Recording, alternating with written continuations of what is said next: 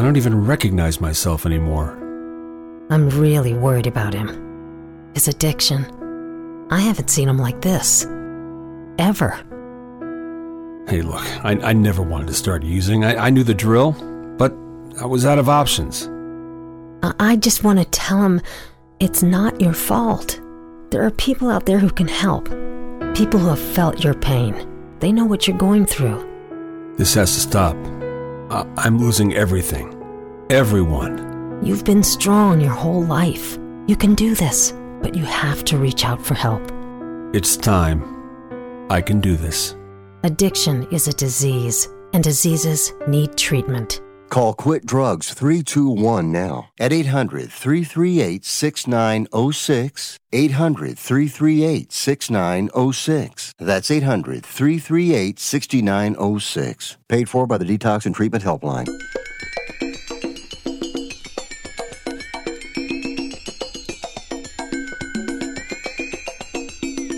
Ladies and gentlemen, live from the West Coast, it's time for Ring Talk Live Worldwide.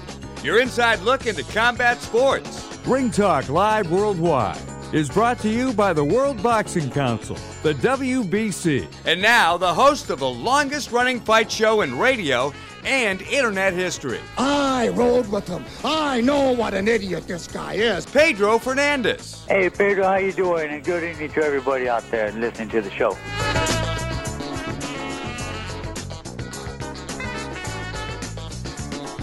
Damas y caballeros, bienvenidos, ladies and gentlemen, emanating, coming at you from the multi-million dollar Sports Byline Studios. Check it.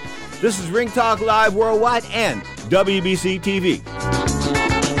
Often imitated but hardly duplicated, 37 to make that, 38 plus years now of knocking out all bums. Who am I? My name is Pedro Fernandez. I am your ever so modest host. When I say modestly, capital. Straight up, I'm a four time Golden Glove champion and an award winning writer. So supposedly, allegedly, I'm supposed to know something about boxing. But guess what? I've always found out the average fan may know a little bit more. So I open up the toll free at each at the top of each hour and give you the opportunity to impart if you'd like. The number 1 800 878 7529. That's 1 800 878 7529. That's the listener line. Of course, you can text us here in the studio. That number 415 275 1613. The text line here, once again in the studio, 415 275 1613. Well, David Benavidez, what can I say? We'll talk about that in depth. Of course, the number one challenger to Canelo Alvarez, the undefeated, I take that back, the once beaten world champion, 168 pounds.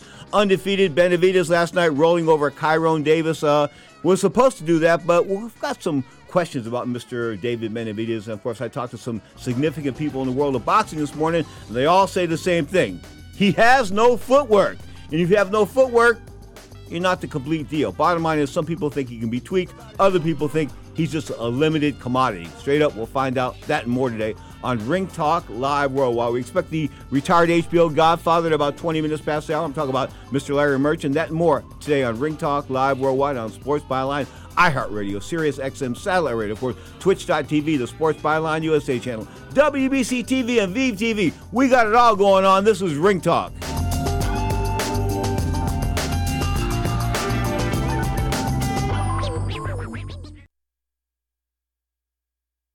Stop wasting your time struggling to loosen rusted nuts and bolts. Start using Freol Deep Penetrating Oil. Freol spreads deep into rusted or frozen parts to help release tough bolts and washers. Its formula delivers three times more lubricant. That means less sprays, less torque, and less time than any other penetrating oil on the market. It's even silicone free. Professionals have trusted Freol Deep Penetrating Oil for over 40 years. Now it's your turn. Get Freol today at AutoZone, O'Reilly, and Napa. Look for the silver can. You're always up for some fun with the family, so you order the essentials a new board game, some baking supplies, and even a new projector for outdoor movie night. And with the Bank of America customized cash rewards credit card, you can choose to earn 3% cash back on online shopping, which could increase to up to 5.25% as a preferred rewards member. Rewards which you can put toward an extra treat that everyone will enjoy, like an old fashioned popcorn machine. Visit bankofamerica.com slash more rewarding and apply now. Copyright 2021 Bank of America Corporation. Here's Here's a COVID 19 update pertaining to cruise travel. Everyone wants to get away and go on a vacation. But let's face it, there's a COVID fear factor out there. But here's some good news taking a cruise is probably the safest place you can be right now. All cruise lines have initiated very thorough testing requirements for all passengers and employees. They've also enhanced their air filtration systems, continual cleaning of the cruise ships, and have much stricter occupancy limitations. What that means for you is you can have peace of mind knowing you can have a wonderful vacation on a cruise ship without putting yourself in a severe risk of getting sick. Make your cruise vacation plans now. Call and let one of Viva Voyage's cruise experts help you find the safest cruise package at the lowest rates of the year. 800 585 4760. 800 585 4760. 800 585 4760. That's 800 585 4760. What are you so happy about? I'm on the pill. Aren't you two a bit old to worry about having more kids? Not her, me. Uh, you lost me there, buddy. Steelman pills. Things weren't always looking up, if you catch my drift. So, my doctor prescribed me a little something. Like Viagra? Yeah, but that's expensive, and it wasn't covered by my insurance. Steelman pills cost me less than three bucks a pill, and virtually the same effect. I just called and got over 40 pills for only $99. I have this friend who might be looking and. Well, if your friend wants some help, the consultation is free over the phone. No clinic. Steelman Pill sends it in the mail in a confidential package. I'm on it. I mean, my friend will be on it. Steelman Pills, going the extra mile to help men with erectile dysfunction. 800 399 3691. 800 399 3691. 800 399 3691. That's 800 399 3691. Now, more of Ring Talk with Pedro Fernandez.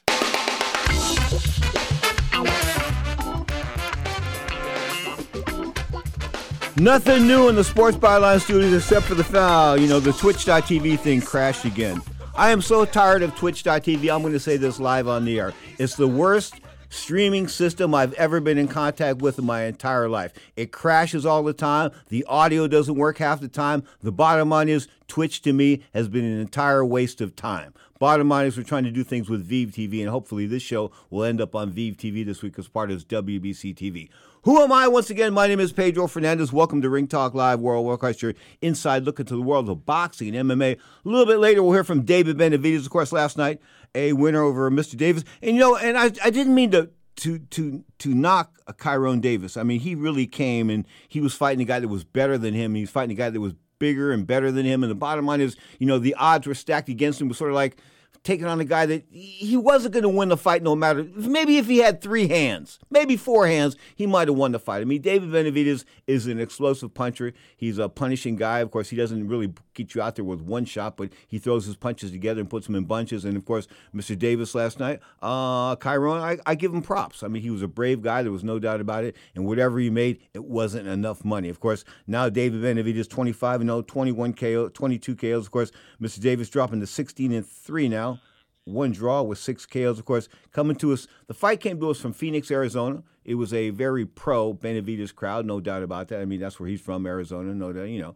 So it was a pro Benavidez crowd. But the man in the background is the king of boxing. I'm talking about Canelo Alvarez. That's what everybody was talking about. Benavidez and Canelo Alvarez. Benavidez and Canelo Alvarez. Well, I talked with a few boxing experts this morning. Hector Martinez was talking about the bad footwork of Mr. Benavidez, and then I called Eddie Croft. And what did Eddie Croft? First thing out of Eddie Croft's mouth, Eddie Croft, one of the best trainers pound for pound in the world. In fact, he'll be in the studios next week with one of his guys, or maybe I'll have him bring one of his kids in here. I'm talking about one of his you know, children. Instead of him bring one of those fighters down here, have him bring one of those children with him. Anyway, bottom line is Eddie Croft will be probably in studio next week. But Eddie said that the footwork was so lame that he could just see sees Canelo just rolling all over him. It's like a one-sided fight because if you can't put your entire package together, you're in trouble and that's what Benavidez. I mean, Benavidez can punch. You know, he can, not the one punch power, but he's going he puts them together. He can get people out of there. There's no doubt about it. I mean, 22 KOs and 25 wins, and he's fought some good guys, some decent guys. He's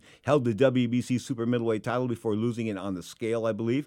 Um, but the bottom line is, you know, Eddie questions his conditioning. And I, I thought that, well, you know, why would you question his conditioning? Eddie thought he looked soft. Eddie said he isn't going through the mo- he's going through the motions. He's not really training. In other words, you know, um, I know what that's about because I've tried to train guys, and when you try to train guys, you can't get them to do what you want to do or do what you did. In other words, when I was training guys for the for the Golden Gloves for amateurs, the amateur fights and this that, I tried to put them through the same rigmarole that I went through, that Hector and I went through as growing up as kids, and you know that means running the lake and running mountains and that kind of good stuff, and sprints and jump rope, and I'm I mean just absolutely being fanatical about it because you wanted to be in the very best condition. It, it was all about conditioning. This is all about conditioning. I remember the first time I, I lost that first fight with Eddie Eddie Smith at the Boys Club in South City. I think it was 1973, 74, somewhere around there. But my mother, she was the only fight she ever watched in full. And she said to me, she said, um, you're not going to embarrass me. I said, embarrass you? What are you talking about? She goes, you got tired. I said, Mom, embarrass you because I got tired? She goes, no, you're not going to embarrass me. You're not going to embarrass yourself. If you want to box, you're going to have to be like 300% into this. You're going to have to run, run, run, run, run, run, and run some more. Because I wasn't a big guy on running before that, okay? But after that fight, I did. And of course, Mom was my running coach, and she would run me up Westborough Boulevard in South City, which is like straight up. And then you like sprint like about three quarters of a mile over to the 7 uh, 11, half a mile over to 7 Eleven. The bottom line is it was a hell of a run. So when I had guys that I wanted to develop as amateur fighters, and one guy is a pro, um, I said to them, this is what we're going to do. And they say, okay, okay, okay. And they all say, okay, okay, okay, until they see it, until they're, they're faced with the mountain, until they're faced with Westborough Boulevard. Once they get there, it's sort of like they wilt. They wilt. The only one that was able to run that hill and uh, win a Golden Glove title, besides Hector and myself, was Lenny Albert. He he did it. Okay. All the other guys that ran that hill and fought in the Golden Gloves and didn't make the hill failed. I'm not trying to say the hill was some measure of conditioning or some measure of greatness or anything like that, but you knew when you made it to the top under 12 minutes, you made it to the top of the hill in under 12 minutes, starting at Juniper Serra and Arroyo,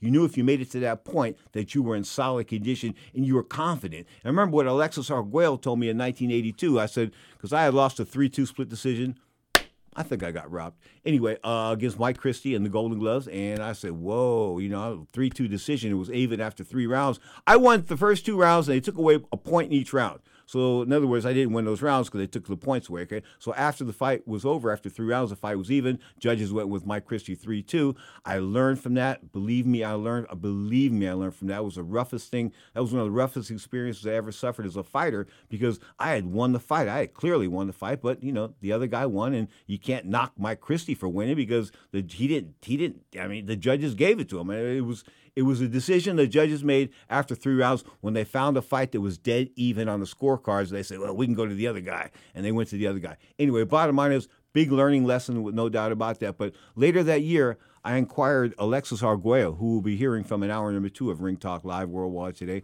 going back in time with Alexis on CBS TV.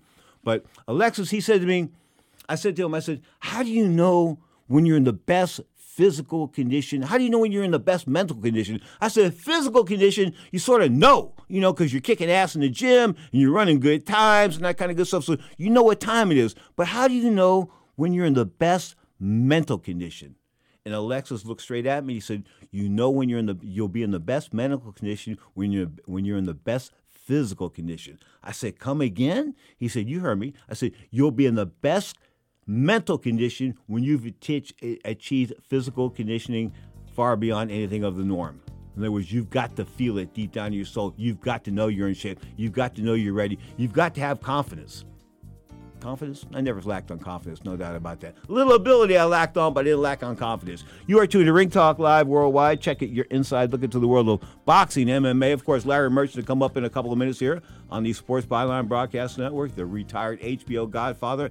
Big fights last night. We'll talk about Munguia, of course, was in action as well. Jaime Munguia, the number one ranked middleweight contender. We'll talk about that and more today on Ring Talk Live Worldwide. Little Tower of Power instrumental to the break.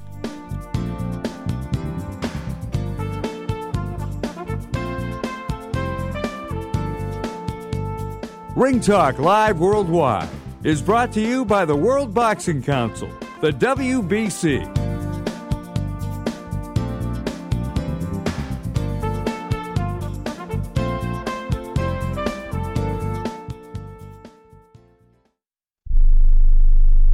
Have you written a book? You can become a published author with Dorrance Publishing, the nation's oldest publishing services company. Countless authors have trusted Dorrance for nearly a hundred years to bring their book to the market. Our professional team will edit your text, design your book pages, and create an appealing, eye-catching custom cover. Plus, our authors benefit from a custom book promotion marketing campaign that makes your book available where people buy books, like Amazon and brick and mortar bookstores. So make this free call right now to claim your free author's guide to publishing. Don't wait another day. Take one step closer to realizing your dream of becoming a published author and seeing your name in print. You've already written a book, so the next thing to do is make this free call right now to Dorrance Publishing and get your free guide to publishing. Call right now. 800 485 6003. 800 485 6003. That's 800 485 6003.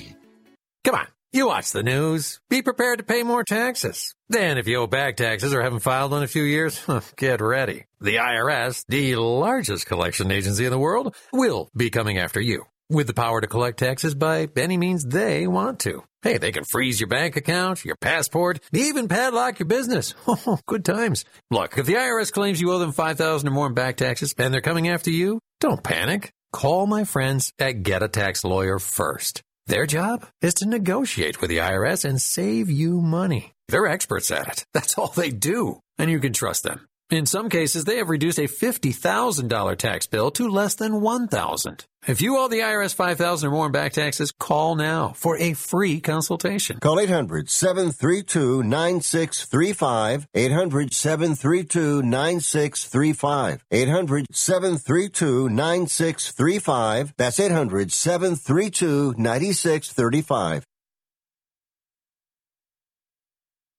Here's an important COVID 19 school system update for your local area. If you're concerned about your child's education, please pay close attention to this message. The current school systems were not set up for at home learning. If you're worried that your child may not be getting the grades they need to get ahead, may be losing self confidence, or you're worried about them getting into a good college because of their grades, help is available to you. Call Grade Potential Tutoring. They can help with in home or online tutoring and help your child with any subject and every grade level, even for test prep. They're experts in the home tutoring and online tutoring field and confident they can help you and your child get better grades today. Call now for your free consultation. 800 693 8290. 800 693 8290. 800 693 8290.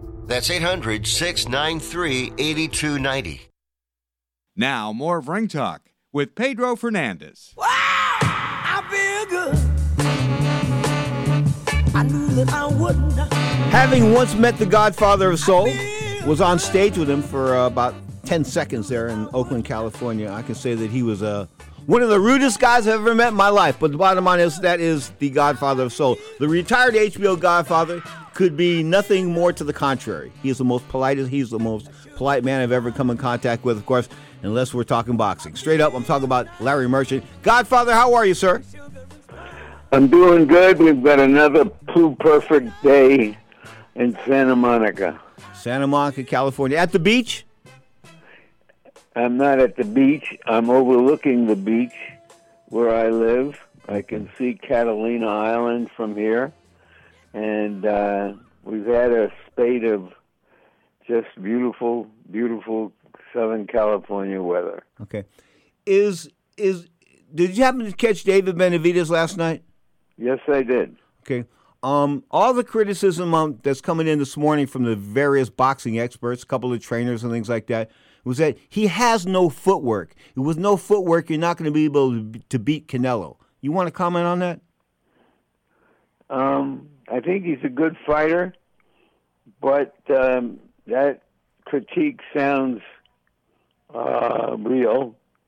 Um, but some guys can uh, not have good footwork or not have uh,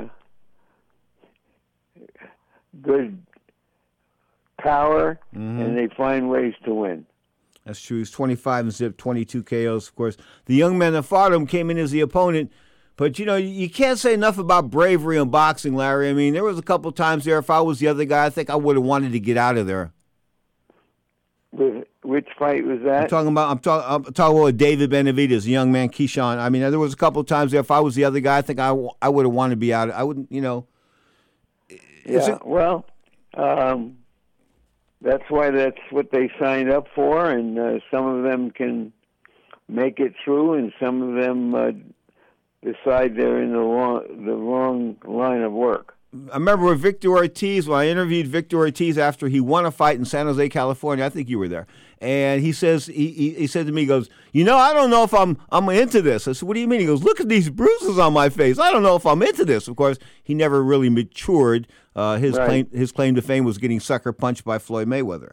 Tell tell me something, uh, um, Pedro. I watched, I believe, I watched three fights last night Yeah.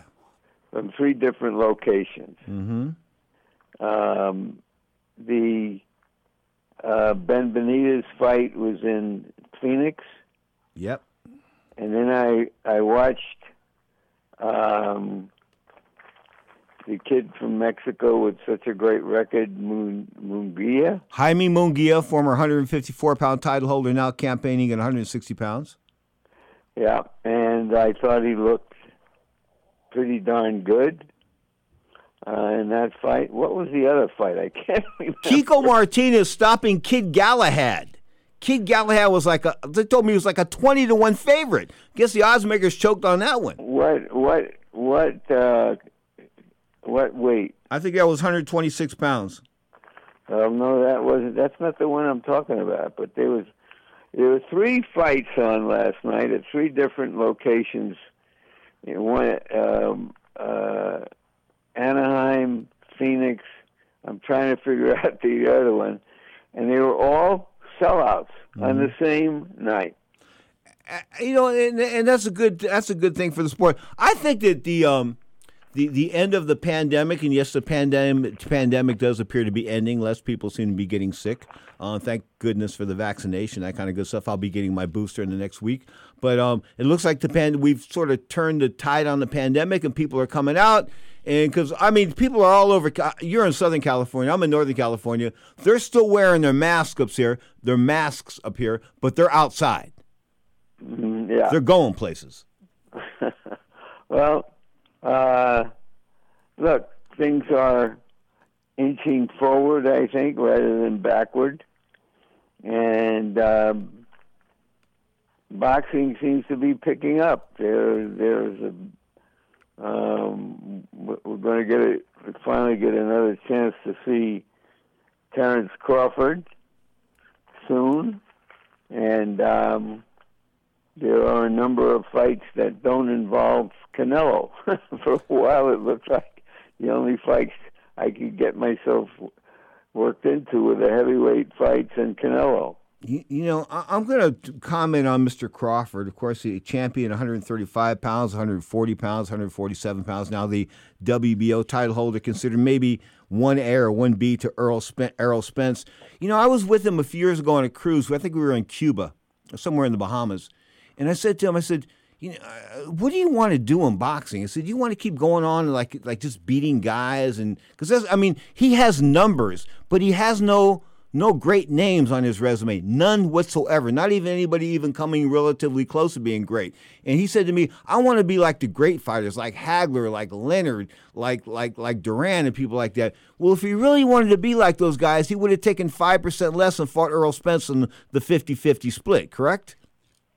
Uh, yeah, but you know we have difficulties with promoters and everybody promising you this and don't take that fight because uh, um, it might deter you on your road to uh, vast riches. Uh, it's just the new normal. Uh, but uh, if the new normal is also three uh, television fights uh, on a weekend in, involving uh, uh, elite fighters or would-be elite fighters, Mm-hmm. I'll take it. No doubt about that. Now, the heavyweight championship, of course, Tyson Fury and Anthony Joshua. That was going to be like a mega, mega, mega, mega, mega, mega match. And of course, talking sort of um, uh, curtailed that because you know um, Anthony Joshua wanted to make some more money with DAZN instead of his last contract with uh, last fight with Sky Sports. Now we've got the 135 pound champion, and I've got some problems with him. Teofimo Lopez, undefeated, of course, going to go I believe in a week against George Kambosos of Australia, but now he's going to move straight up to 140 pounds after this fight, and he's not really. The, I got a problem with him calling him the undisputed lightweight champion, even though he beat. Um, Vasyl Lomachenko because he hasn't beat anybody else at 135. And in order to to be the king at 135, you got to sort of like slay the division, not just one guy. Well, I would agree with you, um, but that's the way he wants to roll, and um, we'll see if he's got any real role in him uh, to to move up a class. You know, he's not the biggest guy in the world to begin with. I mean, he's not a tall guy. He's he's not a big buff guy. And I thought 135 pounds. I was looking at his body one day, saying maybe he could make 130, but no way 130. He says 135 is a problem, and I could see that. But you know, there's Devin Haney, there's Ryan Garcia, there's there's a couple other guys at 135 pounds that he has talked all this smack about. I mean, Teofimo has a big mouth. He he's very vocal. But unlike some of the other guys with big mouths, he isn't stepping up. He seems to be avoiding guys and wanting to go to 140 and Luke Campbell. Um, tell me something. Uh, hmm? uh, I'm trying to think of some junior uh, welterweights. Maybe he thinks this is an easier group here because the junior welterweight champions all moved up, uh, all moved up to uh, welterweight. Mm-hmm. So, you know, I assume his handlers are closer to that than I am, and um, we'll see if he has some success there. Okay, but but back back to Crawford, Omaha, Nebraska. Not a guy that sells tickets. If he held a fight in Omaha, maybe he could sell five thousand seats at like ten bucks a ticket. Um, no, he sells more than that. Please, does don't, he? Don't don't don't don't uh, underestimate him. I agree with everything, but he's he's drawn crowds of twelve and 13, 14,000 Okay. in in Omaha. I sound correct. I guess he's made some pretty good money. Otherwise, he would be uh, looking for more dangerous fights. Dangerous fights. Good point. Mikey Garcia, they paid him like almost two million bucks. Al Haymon did to sit on the fence there and not fight after the, sitting out that contract with Top Rank. Is money is I mean there seems to be a lot of guys like the Charlo brothers. The Al Haymon's giving them a lot of money, and Charlo doesn't seem to want to step up and uh, and take on Canelo Alvarez or go to attain greatness or anything like that. He, he isn't. It, it doesn't seem like he's eager at all to move up to 168. I mean, every time we talk about 168 pounds, he's talking about Canelo coming down to 162 or 160. This and you don't tell the king what to do when you fight the king. Um, it's it's true that, and uh, last week Plant fought him, gave him a good fight for much most of the fight, and walked away with a ten million dollar purse. Now that ain't so bad. No, that ain't so bad whatsoever. Larry, um, somebody asked me the other day, what what makes a good trainer? I thought that eh, I mean the obvious like Eddie Futch and Angelo Dundee and guys like that, but um, what what what do you think is is the main attribute of a good trainer, a boxing trainer? Look, I think that there are a lot of good uh, boxing trainers uh, who have um, different approaches to the game. Um, a, what makes a good trainer is good fighters, and what makes good fighters are good trainers. Ooh. Um, and I don't know the trainers today as well as I did once upon a time. Mm-hmm. So I, I'm, I, I'm not sure. But the, great, the great trainers were great communicators, um, both with the media and with the fighter. And uh, I know that Angelo Dundee was one of my favorites, and he talked about that you couldn't tell Ali w- what to do, um, but you can drop hints, and he could take credit for it. Okay. And so that he knew his fighters. So you you got to know these guys. You know, I I sat with an Angelo and did a one-hour show with him and his wife, and I called his wife by the wrong name for the entire hour. They didn't correct me till afterwards. I'm thinking if I did that with you and the Godmama, she'd correct me a little bit quicker than an hour. Yeah, well, she would hear it right through the walls. Um, Emanuel Steward. God, I miss him. I really do. I mean, was was was was he the most astute broadcast partner you think you worked with as far as no unboxing? Astute, yes. There's no doubt about it. And by the way, um, I, I I had a conversation with Jim Lampley yesterday. Jim is a, a journalism instructor at the University of North Carolina, his alma mater. Back at the Tar Heels. Yeah, and um, he was telling me how he thought that Tyson Fury was just a big flabby bum um, who who would be taken down, and never become a champion. And Angelo corrected him and corrected him in every way that's turned out to be true. Wow. About and so there are guys they see things that others may not, um, and they know how to work to to treat to treat that. And um, there were just as there are only a hand a few handful of great fighters. There's only a few handful of uh, Great trainer. great trainers. Great. Godfather, all the best. Kiss the Godmama. We'll talk soon. Have a good day. The great Larry Merchant. Notice he wouldn't kiss the Godmama for me, but he said, have a good day. You are tuned to Ring Talk Live Worldwide and WBC TV. Often imitated, but never duplicated. Baby, baby, baby, baby, baby, baby, I got that feeling, baby. Baby. Some time over Do you need to sell your home? If you've sold a home before, you remember how stressful and expensive it was.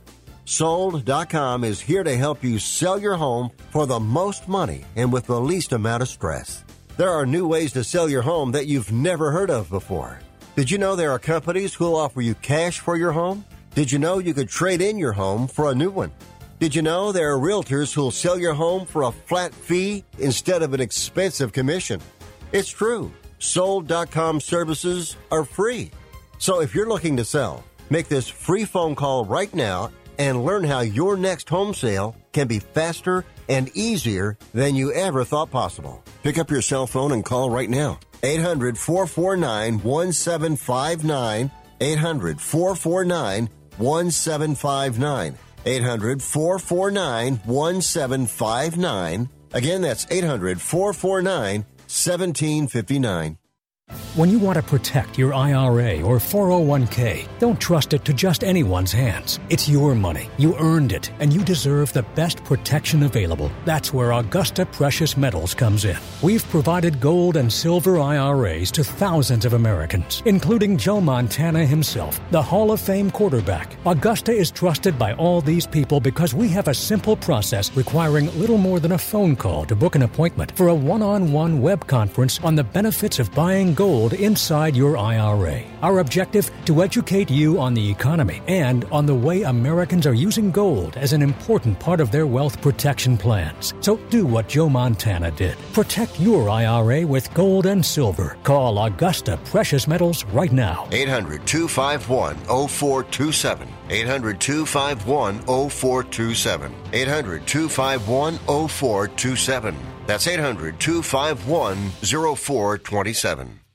Are you paying too much for term life insurance? There's a tremendous price war among the major term life companies. Rates have dropped dramatically in the past few years. For example, a man age 45 non tobacco user, $1 million of coverage is only $75 per month, level for the next 10 years. Or a man age 50 non tobacco user can buy a half million dollars of coverage for a monthly premium of only $110. Guaranteed not to change for the next 20 years. That's right, level rates for 20 years. And if if you're a smoker, we have great rates for you as well. At the Term Lifeline, we specialize in policies of a half million dollars and above. So if you're looking for new or replacement term life insurance, call right now for a free quote. Rates and availability may vary by state. Sample rate quotes are based on preferred non tobacco underwriting exam required to qualify. 800 807 1981.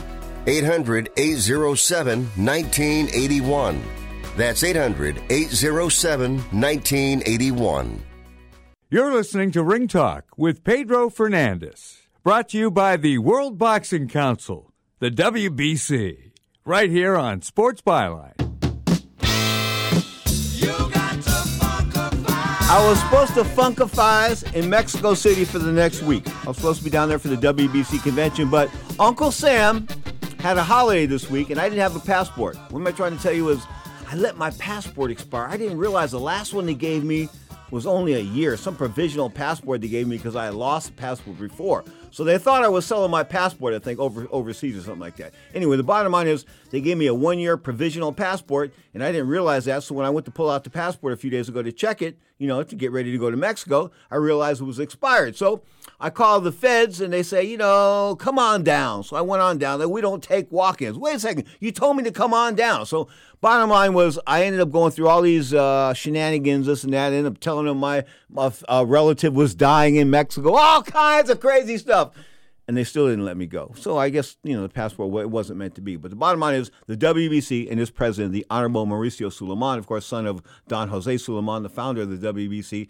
they are holding their annual convention this week in Mexico City. And the reason why this is significant because last year's convention didn't take place because of COVID. So this is the first year the uh, convention is taking place after COVID. of course, well, we wish him the very best luck. I wish I was down there. I'm not down there, and I'm so a little upset about that. But the bottom line is we have to move on. Last night, the unbeaten WBC and WB 100, 160 pound challenger, the number one ranked guy, I'm talking about Jaime Munguia of Mexico, 38 0 now, 30 KOs.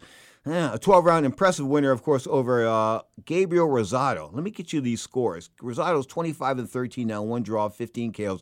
Rosado was a guy that nobody was giving any rounds to at all. I mean, he didn't get no, put it this way he didn't get much credit at all. The scores were 118, 110, 119, 109, and 117, 111. And most people I thought might have thought maybe Munguia won the fight, but not by scores like that. And when you do things like that, it's demoralizing for a fighter because you're in the fight. You know you're in the fight, and yet those judges don't have you in the fight because they can't they can't conceive you possibly winning rounds. You, I mean, this is not part of the script. The other guy's so overly, uh, so heralded, so highly heralded that you have no chance. So if you have no chance, how can you win rounds? So the judges psychologically psychologically get trained to just vote for the guy that's supposed to win. Maybe that's what happened here last night. Of course, that took place at the Honda Center in Anaheim, California. Um, I will say this: Rosado was. Um, he had a lot of four four letter words to say after the fight. More power to him. I think he had to say it. Of course, we have David Benavidez stopping a. Uh, um, he wants to fight Canelo Alvarez.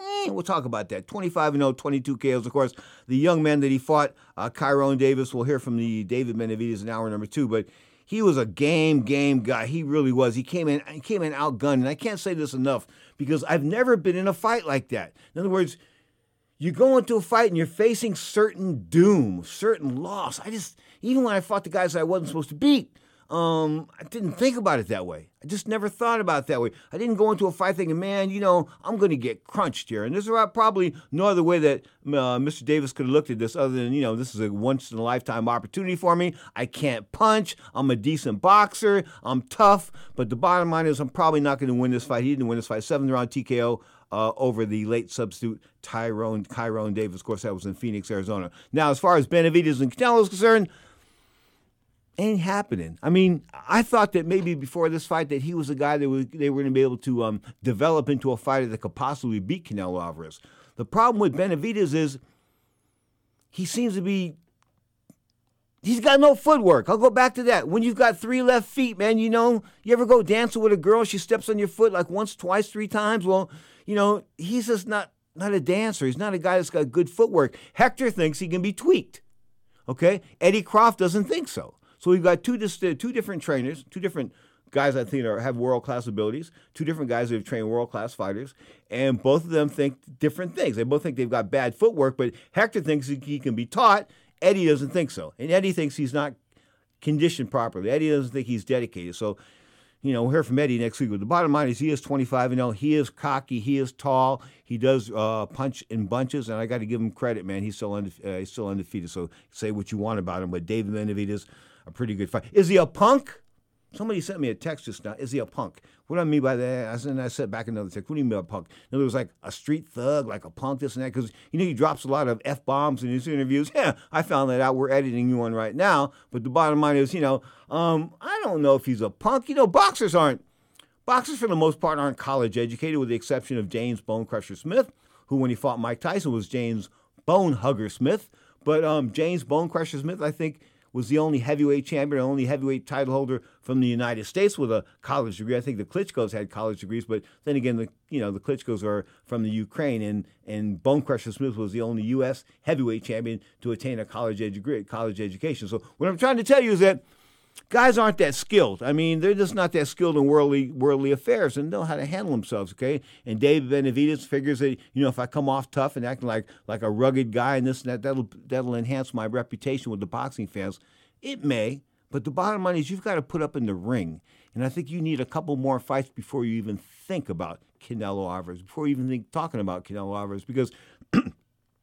if you come into the fight like you did last night in the condition you were in last night and with the same footwork you had last night, Canelo will stop you inside the distance. I mean, there'd be no ifs, ands, or buts about it. I mean, you know, he would take it to you. He would beat your arm to death. He would beat your body to death. And before eight or nine rounds, you'd be looking for a place to go. That O would definitely be gone. If you fought Canelo right now, that O would be gone. So what I'm trying to tell you, Mr. Benavidez, and I know you're probably not going to listen. You try to rush into this Canelo fight as soon as possible. And if I was Canelo, I would take this fight as soon as possible. I would take him next because I'd rather have him green without footwork than have him lumped, uh, than have him schooled later on with footwork. Okay, just don't want to go there. I really don't want to go there. I mean, I would want him right now. Much like Canelo Alvarez was taken on by Floyd Mayweather back when Canelo had three left feet. I mean, Canelo couldn't. Canelo was like like plodding around when he fought Mayweather. He had two, three left feet, four left feet. I mean, he, he couldn't dance at all. But the bottom line is he's improved his footwork significantly. In fact, all aspects of Canelo Alvarez under the team of Eddie Reynoso, they've improved. They've tweaked him. Uh, almost to perfection. I mean, come on, he's lost the one fight to Mayweather. Outside of that, it wasn't anything close, except for that first fight with Gennady Golovkin. Of course, Golovkin, the only guy on uh, the only guy on Golovkin's resume that has beaten him was Canelo Alvarez in the second fight, and that one draw on Triple G's record that was with Canelo as well. So speaking of Triple G. Um, instead of coming back and wanting to get that big money fight with Canelo Alvarez, I don't know what's going on with this guy, but I think he's trying to take the low road. When I say the low road, I mean he's going to Japan. In December, December 29th, he's going to take on Ryota Murata. Okay, Ryota Murata, not much. Um, I was going to say something really, really nasty about him right then and there, but I'm not going to do that. But he can't fight. He just can't fight. I mean, he can't. He couldn't win the Golden Gloves. If in other words, in other words, if you put him in the Golden Gloves over here, and you said to me, Pete, I want you to train a guy to beat him. I man, I'd go out there, I'd get somebody to beat him, I think pretty easy. I just don't think he's got any skills whatsoever. I think he's a big guy. I think the Japanese, he's a big middleweight, and the Japanese, you know, put it this way, anybody over there that can spell fight, Japanese fans like. They just do. I mean, they they're invested into their losers. They're heavily invested in guys that get lumped up with warriors. They're big into that warrior stuff. Over there. I'm not into warriors. I'm into winners. I mean, I don't want to sound like a Donald Trump or anything like that, but I'm into winners. Guys that lose, mm, what can I say? You know, that's that's that it happens. I lost a lot of fights, but it happens. You lose fights. I understand that, but it's the way you handle losses in which you um way you the way you handle losses after losing determines on what you're going to become as a fighter. You know, I remember losing that first fight with Eddie Smith, of course, and I didn't get tired too many times after. Although I did get tired a couple times afterward, I didn't get tired too many times after that. But you have to learn. There has to be a, a moment in your life where you have to learn. And I think Canelo learned with Mayweather. Of course, you know, Mayweather's talking all kinds of smack. I beat Canelo, yeah, but you beat him when he was green as guacamole. And that's putting it lightly, okay? Uh, fight him now, Floyd, no, no, no, no, no, no. It wouldn't even be close. Of course, I'm not. I'm not even talking about the current weight. Of course, at 168 pounds now, Canelo Alvarez probably, hmm, without a doubt, pound for pound, the king. And somebody said to me the other day, who could he beat at 168 um, in history? Who are the great 168 pounders? Well, there's only one great, maybe two. great super middleweights in time, and they were, of course, Joe Calzaghe, who retired undefeated from Wales. Of course, Joe Pat Lawlor fought him, and he was a left-hander. And Pat fought him about like uh, his seventh or eighth fight, and Pat and I were always tight. You know, I mean, we we did a lot of cannabis together. Anyway, um, uh, but but Pat comes back from from fighting from Calzaghe. He's like three days later, and he's still in a fog. He still is buzzed. His head's still buzzed. And I said to him, "What's up?" He goes, "That's the hardest I've ever been hit in my life." And I said, whoa. And then afterwards, after that, you know, he sparred with Duran and guys like that, and he beat Duran on that controversial shoulder fight. But the bottom line is, he sparred with some monsters, okay? And he still told me at the end of the day, Calzaghe hit the hardest. And why did Calzaghe hit the hardest? Because Joe was a puncher early on before he hurt his hands. Plus the fact he was punching from the opposite side. When you get hit by a southpaw and you don't, you just listen. I trained one time thinking I was going to fight a left-hander, and I fought a left-hander, and I thought I was all prepared for it. And guess what? I got licked like a stamp. I mean, he should have been arrested for domestic violence. I'm talking about Eddie Ernie Chavez. Of course, he was at one point I ranked like top three or four here in the United States as a welterweight. I took him on in the National Golden Gloves down there in Las Vegas at 141 pounds. What's a few pounds? I can give up a few pounds, right? He was so big I didn't recognize him. I didn't. I went to the guy in my corner and said, that, that ain't him. He had a haircut, a haircut, and he shaved. That ain't that ain't the guy. That ain't the guy. What do you mean that ain't the guy? That got to be his. They put his brother in. That's what I was saying. I really thought they put his brother in there because the physical difference from when we weighed in, when he was steam, steam coming off his body, to now was like light years. Okay, he went from 147 to 166 whoa. So we weighed 166 pounds when we stepped in the ring. And of course, you know, I said to myself, well, so what? He's a big fat guy. I'll take care of this guy, right? No problem. And for the most part, I boxed well in the first round for like two minutes and 20 seconds until I dipped that left jab, and he was waiting for me. He timed it. More power to him, okay? He timed it. I threw the left jab out there, and I and I sort of lagged, bringing it back, brought him back low. He hooked around it, hit me with a right hook on the side of the head. I'd never been hit by a hook like that ever in my life. So I sort of know what Pat Lawlor was talking about when you when he got hit the hardest by Joe Calzaghe, who wasn't that great of a puncher. But the bottom line is you're getting hit from sides. On the, you just don't. You never been hit there before, for the most part. Not like that. Not in combination by a southpaw. So getting hit by com- getting hit by southpaws right now. Of course, we got lots of fighters that think they're southpaws. Guys that want to convert themselves. Of course, you know but the greatest, I think, of all time, as far as pound, for pound southpaws are concerned, as far as boxers were concerned, I think I have to go back to the 1984 Olympic gold medalist to talk about Pernell Whitaker. I mean, Pernell was, they called him Sweet Pea. He beat Oscar De La Hoya in that fight. Absolutely no doubt about it. I remember engaging um, De La Hoya's promoter, um, uh, Pat, uh, Bob Arum's stepson, can't remember his name right now, Bob Arum's stepson, after the fight and telling him, you know, there's no way Oscar won that fight. He got knocked down, he got clowned the whole nine yards. And like they were like aghast that I would even say that before the press conference, you know. But I went out there and I told it like it was. I didn't think Oscar beat Pernell that night. In fact, I thought Pernell deserved a, uh, a rematch. But you know, the boxing establishment, Pernell had cocaine problems. Pernell was rumored to be on the the Colombian dust before the fight, during the fight, and after the fight. There was a time there when he wasn't on the dust, I think, the Colombian dust. That's what I call it, cocaine. Anyway, there was a time there when he wasn't on the nose candy, I'm told. But the bottom line is he had a problem, and I think the boxing establishment sort of screwed him there. And then they screwed him again in the Chavez fight. Because think about this. I mean, he schooled Julio Cesar Chavez. I mean, he just schooled him. It was like eight rounds to four, maybe nine rounds to three or something like that. It was a 12 round fight. In fact, it was such a one sided fight that, you know, I was betting with Jack Tatum, number 32. They call me Assassin of the Oakland Raiders, of course, a Hall of Famer in the NFL. I was with him watching the fight, and after like eight or nine rounds, I just went and gave gave Jack my fifty bucks. We bet fifty bucks on the fight. I took Chavez, and he t- and, and he took Whitaker. Okay, so after the fight was announced as a draw, I went back and got my money back from Jack, and he said, "You got the audacity to come back here. You know Whitaker won that fight, and yes, Whitaker did win that fight. But guess what?" Instead of getting the elevator, Sweet Pea got the shaft, not once but twice in the biggest fights of his life. Shame on the boxing establishment. You are tuned to Ring Talk live worldwide. Tower to the break.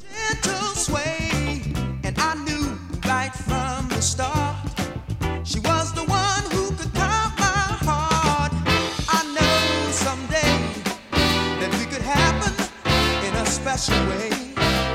I wish I may. I wish I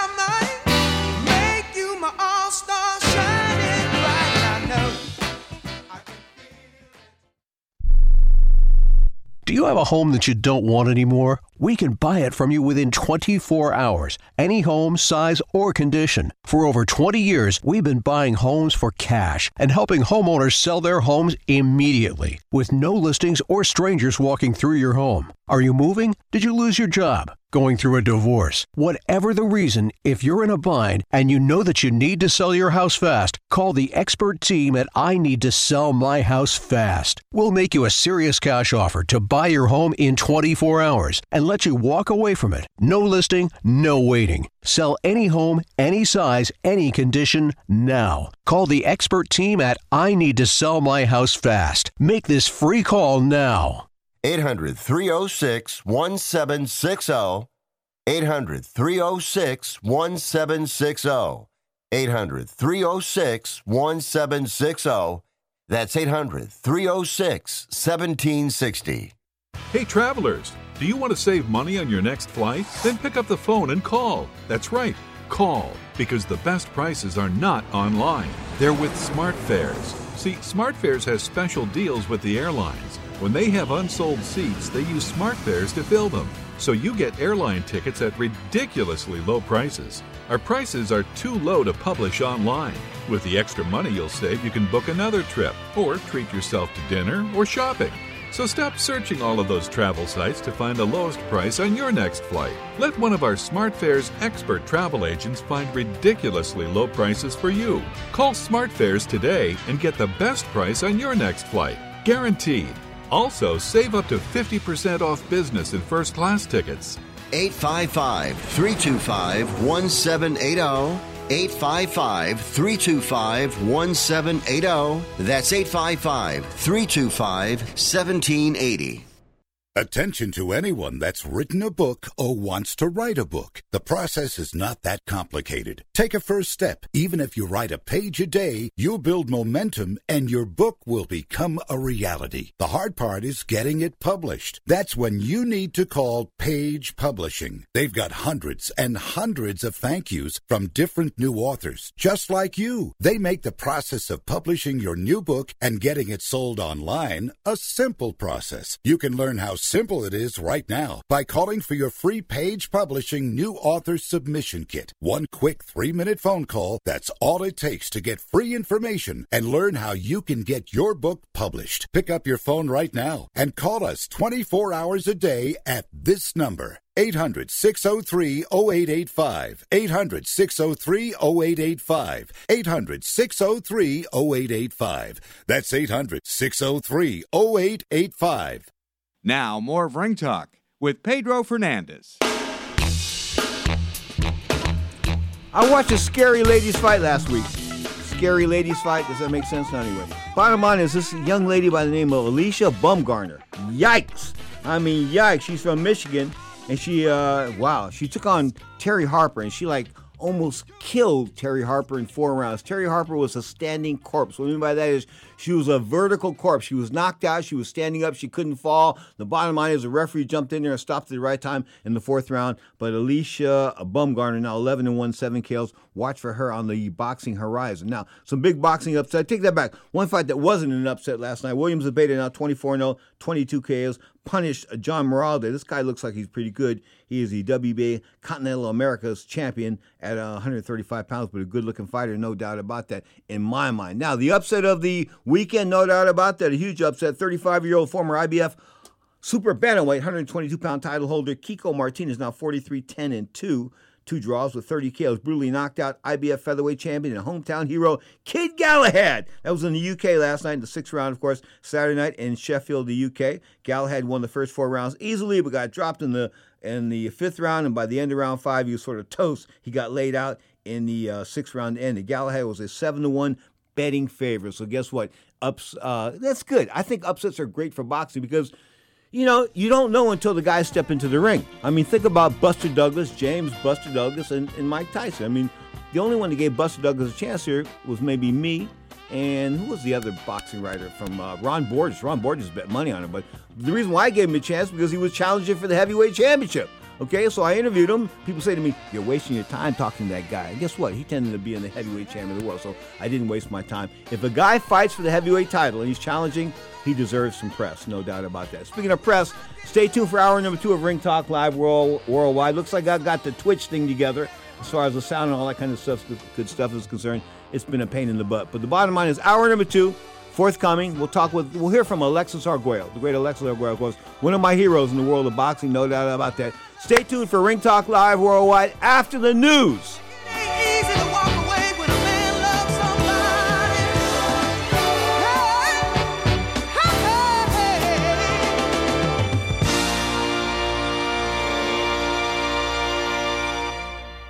Ring Talk Live Worldwide, brought to you by the WBC with Pedro Fernandez. Radio News with Jeremy Scott. A watchdog group tracking spam and cyber threats announced that hackers have compromised an external email system of the FBI. The agency says they are aware of the incident involving fake emails from an FBI.gov email account. Emails were sent to tens of thousands of recipients in the database that appeared to be warning of a possible cyber attack. Over 200 world leaders have reached a deal at the UN Climate Summit in Scotland. Hearing no objections, it is so decided.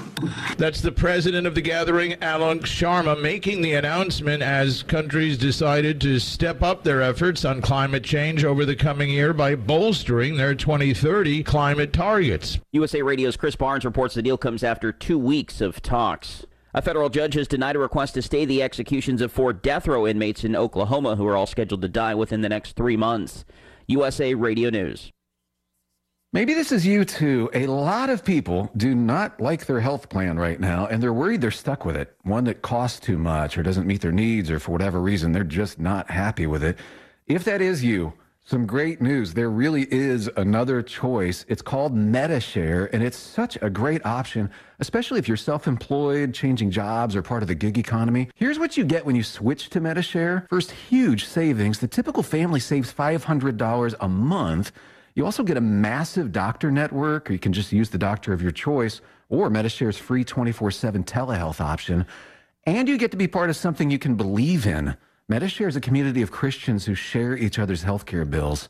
No wonder MediShare gets double the customer satisfaction ratings compared with typical health insurance. So, no, you are not stuck. You've got a great alternative. Call now 833 34 Bible. That's 833 34 Bible. 833 34 Bible. The White House is planning a ceremony Monday for President Joe Biden's signing of the $1 trillion infrastructure bill. As USA Radio's Brad Bernards reports, the president's Secretary of Transportation says the bill will define this decade. Secretary of Transportation Pete Buttigieg said on Friday the $1.2 trillion infrastructure bill is about investments that will define the 2020s. One thing that's really important to remember uh, is that this is not quite the same as that 2009 bill when the, the focus really was on what they called the shovel ready projects, getting those dollars into the economy right away. Here it's about making sure that we do work right away and for the long run. I mean, this it's really about investments that will define the 2020s. And so the focus is on shovel-worthy projects. In an interview with CNN host Jake Tapper, Buttigieg said the focus will sometimes accelerate things that are already underway. President expected to land on the White House lawn in a helicopter for Monday's ceremony. You're listening to USA Radio News. Now you can fly anywhere in the world and pay discount prices on your airline tickets. Book a flight today to London, Paris, Madrid, or anywhere else you want to go and pay a lot less guaranteed. Call the International Travel Department right now at Low Cost Airlines. 800 215 5141. 800 215 5141. That's 800 215 5141. Thousands of migrants traveling to Belarus hoping to cross into the European Union trapped on the border in freezing conditions. The Polish Prime Minister calling on NATO to take, quote, concrete steps to resolve the migrant crisis on the Belarus border. The Biden administration expressing their concerns over the situation. Secretary of State Antony Blinken has warned Russian President Vladimir Putin he would be making a serious mistake if he invaded Ukraine And Kamala Harris said the eyes of the world are on the Belarus border as the Biden administration waded into the chaos in Eastern Europe. On the issue of, of Belarus and what is happening at the border with Poland, we are very concerned about that and closely paying attention to it. And President Joe Biden issued his own expression of concern as he left the White House for Camp David on Friday. From the USA Radio News West Texas Bureau, I'm Brad Bernards. After being trapped for months in Tajikistan after fleeing Afghanistan, about 150 former Afghan Air Force pilots and personnel have been airlifted by the U.S. out of the country to the United Arab Emirates. Pilots spending nearly three months in detention after using their military aircraft to fly to Afghanistan's northern neighbor as the Taliban seized control of Kabul in August. The pilots saying they were poorly fed and were often without electricity while in detention. For USA Radio News, I'm Jeremy Scott.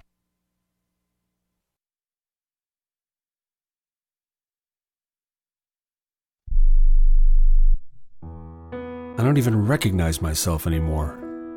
I'm really worried about him. His addiction. I haven't seen him like this. Ever. Hey, look, I, I never wanted to start using. I, I knew the drill, but I was out of options. I, just want to tell him it's not your fault. There are people out there who can help. People who have felt your pain. They know what you're going through. This has to stop. I, I'm losing everything.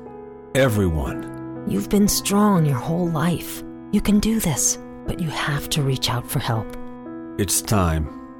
I can do this.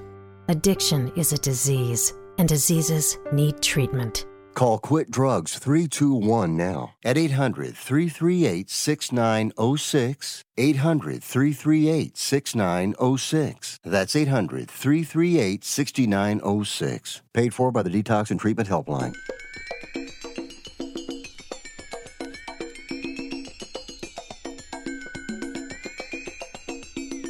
Ladies and gentlemen, live from the West Coast, it's time for Ring Talk Live Worldwide. Your inside look into combat sports. Ring Talk Live Worldwide is brought to you by the World Boxing Council, the WBC.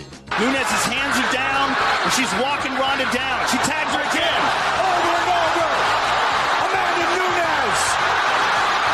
And now, the host of the longest running fight show in radio and internet history, If I can't teach you one way, I'll teach you another. But I'm gonna get the job done. Pedro Fernandez.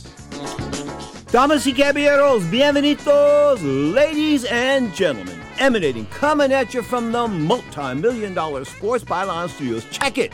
This is Ring Talk live worldwide on WBC TV. Often imitated, but hardly duplicated. 37 make that 38 plus years now of knocking out all bums. My name is Pedro Fernandez. Welcome to Ring Talk live worldwide and WBC TV. In this hour, of course, this is hour number two of our Sunday edition. Sunday, of course, comes to you at 11 a.m. Pacific time, 2 p.m. Pacific, 2 p.m. Eastern time. That's two hours live on Sports Byline, iHeartRadio, Twitch.tv, the Sports Byline USA channel, and like a thousand other internet platforms. Bottom line is, this is hour number two of our Sunday show. Of course, Saturday we come to you as well at 11 a.m. Pacific time. So remember this Saturday and Sunday, 11 a.m. Pacific time, 2 p.m. Eastern time, the same channels, Ring Talk Live Worldwide and WBC TV. Now, straight up. Last night, of course, there were a couple of great fights, a couple of good fights, a couple of great fights. I don't know. It was a night full of boxing. Guess what? There were some fights on TV that people were interested in. That's what's cool. People are interested in boxing again. Of course, three sold out fight cards. Larry Merchant talked about that in hour number one. The fact that three different venues sold out, I think that's great. I think that says that speaks volumes for the game, of course. Um, and you know, people are emerging from the pandemic. Or you know, most people are getting vaccinated. For those of you that didn't, I don't know what to say, but the bottom line is for those of us that have, we can go out in public and feel pretty comfortable as far as this COVID stuff is concerned. So COVID is in the rearview mirror as far as boxing fans are concerned, I hope. You are tuned to Ring Talk Live Worldwide. In this hour of Ring Talk, I'll bring in the great Alexis Arguello and, of course, David Benavidez, the winner last night, of course, in a fight on DAZN. So take it back, Showtime. So we'll hear from David, and we'll hear, of course, from the great Alexis Arguello today on Ring Talk Live Worldwide and WBC TV. I just yearn for the girl, You're always up for some fun with the family, so you order the essentials a new board game, some baking supplies, and even a new projector for outdoor movie night. And with the Bank of America customized cash rewards credit card, you can choose to earn 3% cash back on online shopping, which could increase to up to 5.25% as a preferred rewards member. Rewards which you can put toward an extra treat that everyone will enjoy, like an old fashioned popcorn machine. Visit bankofamerica.com slash more rewarding and apply now. Copyright 2021 Bank of America Corporation. Stop wasting your time struggling to loosen rusted nuts and bolts. Start using Freol Deep Penetrating Oil. Freol spreads deep into rusted or frozen parts to help release tough bolts and washers. Its formula delivers three times more lubricant. That means less sprays, less torque, and less time than any other penetrating oil on the market. It's even silicone free. Professionals have trusted Freol Deep Penetrating Oil for over 40 years. Now it's your turn. Get Freol today at AutoZone, O'Reilly, and Napa. Look for the silver can. Here's a COVID 19 update pertaining to cruise travel. Everyone wants to get away and go on a vacation. But let's face it, there's a COVID fear factor out there. But here's some good news taking a cruise is probably the safest place you can be right now. All cruise lines have initiated very thorough testing requirements for all passengers and employees. They've also enhanced their air filtration systems, continual cleaning of the cruise ships, and have much stricter occupancy limitations. What that means for you is you can have peace of mind knowing you can have a wonderful vacation on a cruise ship without putting yourself in a severe risk of getting sick. Make your cruise vacation plans now. Call and let one of Viva Voyage's cruise experts help you find the safest cruise package at the lowest rates of the year. 800 585 4760. 800 585 4760. 800 585 4760.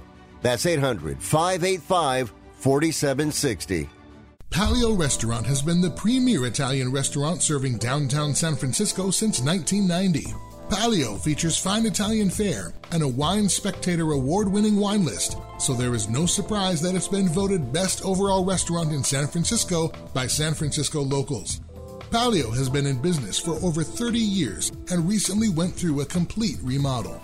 Our guests can expect to receive the same excellence in food and service that has sustained us for 30 years in a brand new and more modern space. Our 250 plus seat restaurant includes seating in four distinct spaces, making social distancing while dining easy in our establishment. All precautions are taken by staff to ensure a safe dining experience. Open Monday through Saturdays, reservations are recommended. Visit paliosf.com to view our menus and make a reservation today. That's paliosf.com.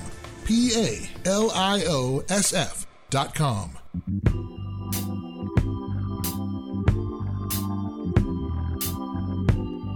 Now, more of Ring Talk with Pedro Fernandez.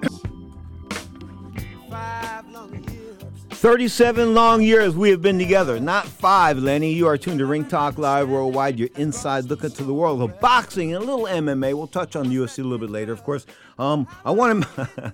Somebody said to me, How bad was that beating Alycia Baumgardner gave on uh, Terri Harper? Put it this way if they were gay, she would have been arrested for not in domestic violence, attempted murder. I mean, it was like yikes, man, yikes. It was one of those beatings that if the referee not been there at the right time, this girl would have been seriously and maybe permanently hurt. So props to the referee. We'll try to get his name a little bit later. Now, last night, David Benavidez, of course, the heir apparent to greatness, or is he? Is he really the Mexican American answer to Canelo Alvarez? Of course, Canelo Alvarez being the Mexican superstar, the pound for pound king, a once beaten fighter with one draw, of course, a once lost to Floyd Mayweather back when he was green as guacamole. He was successful last week against Caleb Plant. Plant came in at 21 and zip, something like 15, 16. Anyway, he was a fair fighter, there's no doubt about it. Of course, he uh, negotiated himself into a $10 million payday. And whether you want to realize it or not, belts aren't worth spit. You maybe, maybe you know, take that back. Diego Corrales, the ex world champion from Sacramento, California, two division champion, of course, a guy that lost his life in a motorcycle accident. His belt was worth about 350 bucks.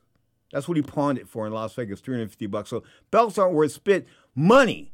Professional boxing is about making money. And you know, Cal, he, Plant made 10 million bucks last week.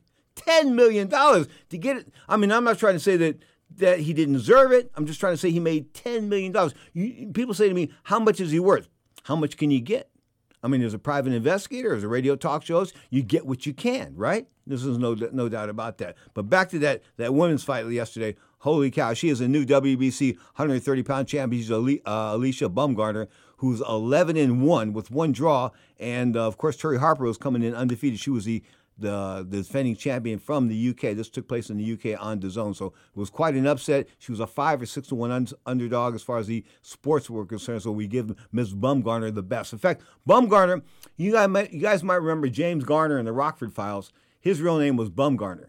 And that's what his real name was. So he had to change it for television. You can go, this is James Bumgarner. That wouldn't work too much anyway. Changed to James Garner. Of course, James Garner, of course, went on to become the star of the Rockford Files and Maverick and all kinds of crazy stuff. Now, back to boxing. David Benavidez. You know, I look at him and I think, man, he's got skills. He's got height. He's got reach. He's got flaws. How many flaws? How, how apparent are his flaws? Well, let's hear from David first. How the hell was Kyrone Davis able to hold up to all that, that those combinations, man? He's a he's a warrior, bro. I mean, you don't gotta take it away from him. He's a warrior, but I feel like has he been knocked out before? No. He's never been. When they don't get, they've never been knocked out. They'll really try their hardest not to get knocked out. And I mean, I knew, I knew I was gonna take him out eventually, you know, because that's the way I work. You know, I, when I put the pressure on, I don't let off or, at nothing. And you know, I feel, I feel like I get better as the fights go on. You know, I throw more, I throw more punches, land more. But I mean, hats off to Davis. But I feel like as, as long as you remain calm, you don't get frustrated, you don't get the knockouts fast. That's the key of it. You know, you, you can't make mistakes just because you want looking to get a knockout. You know, I, I didn't make any mistakes. I was touching him. I kept my distance. Everything was good, and I did what I was supposed to do. Yeah, yeah. Just again, the patience, man. Where's that coming from? You know, again, it look, usually you start off 70 punches the first round, but you took your time with this guy. Well, you know what I wanted to do because I didn't I didn't want to let the fans get to me, you know, and it's crazy, but it's good that I think like that. You know, I know a lot of people wanted me to go in there, throw everything the first, but I wanted to stay disciplined, you know, because that's really when it matters. You have to learn. I'm maturing too, and I think it, for the longevity of my career, it's better. You have to relax and. The knockout is gonna come. You just the fans have to wait a little bit, but you know I feel like I did a tremendous job. Why didn't uh, use the jab much tonight? You didn't need it.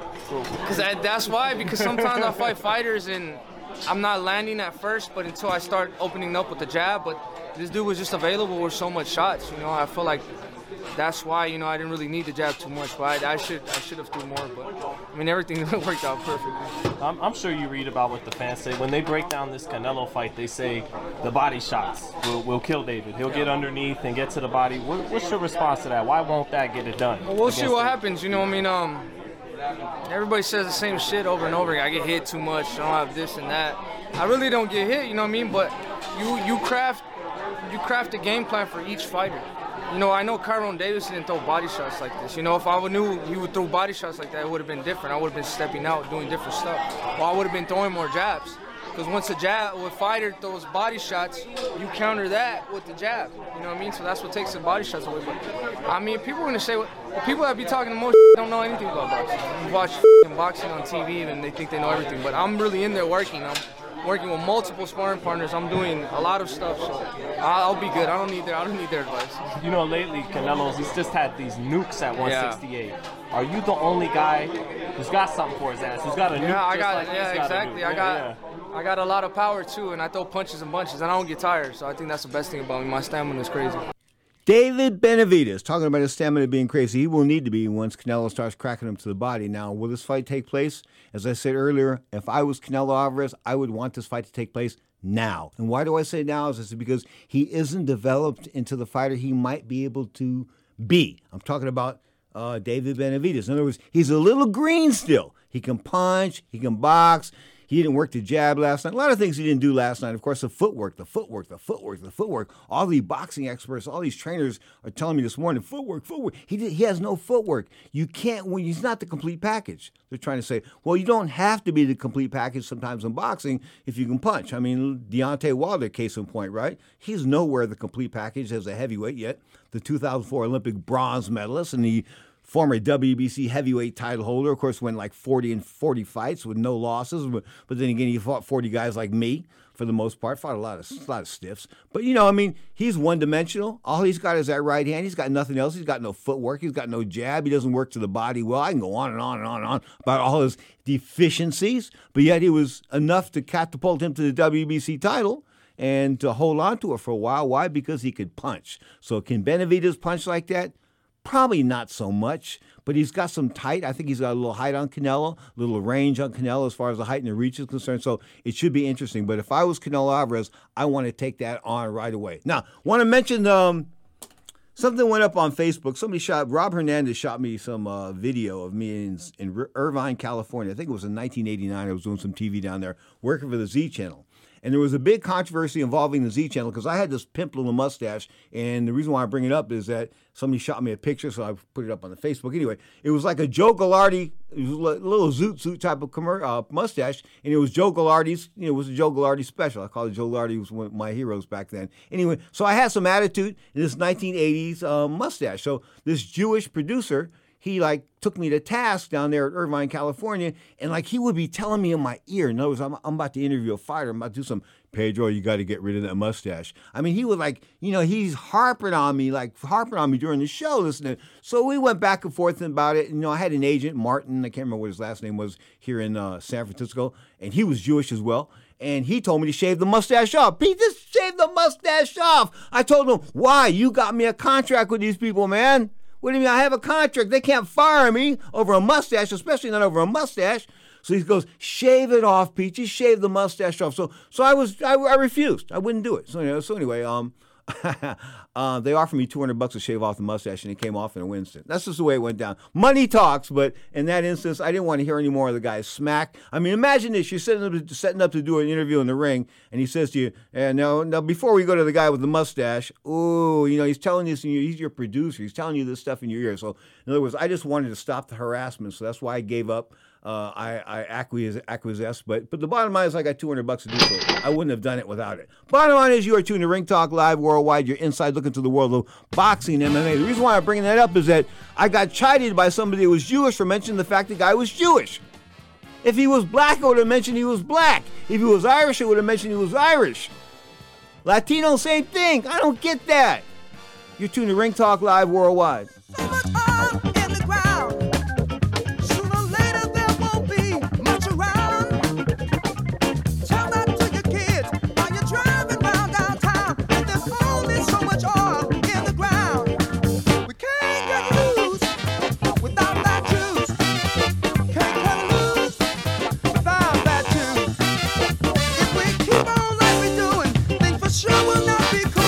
Talk live worldwide, brought to you by the WBC with Pedro Fernandez.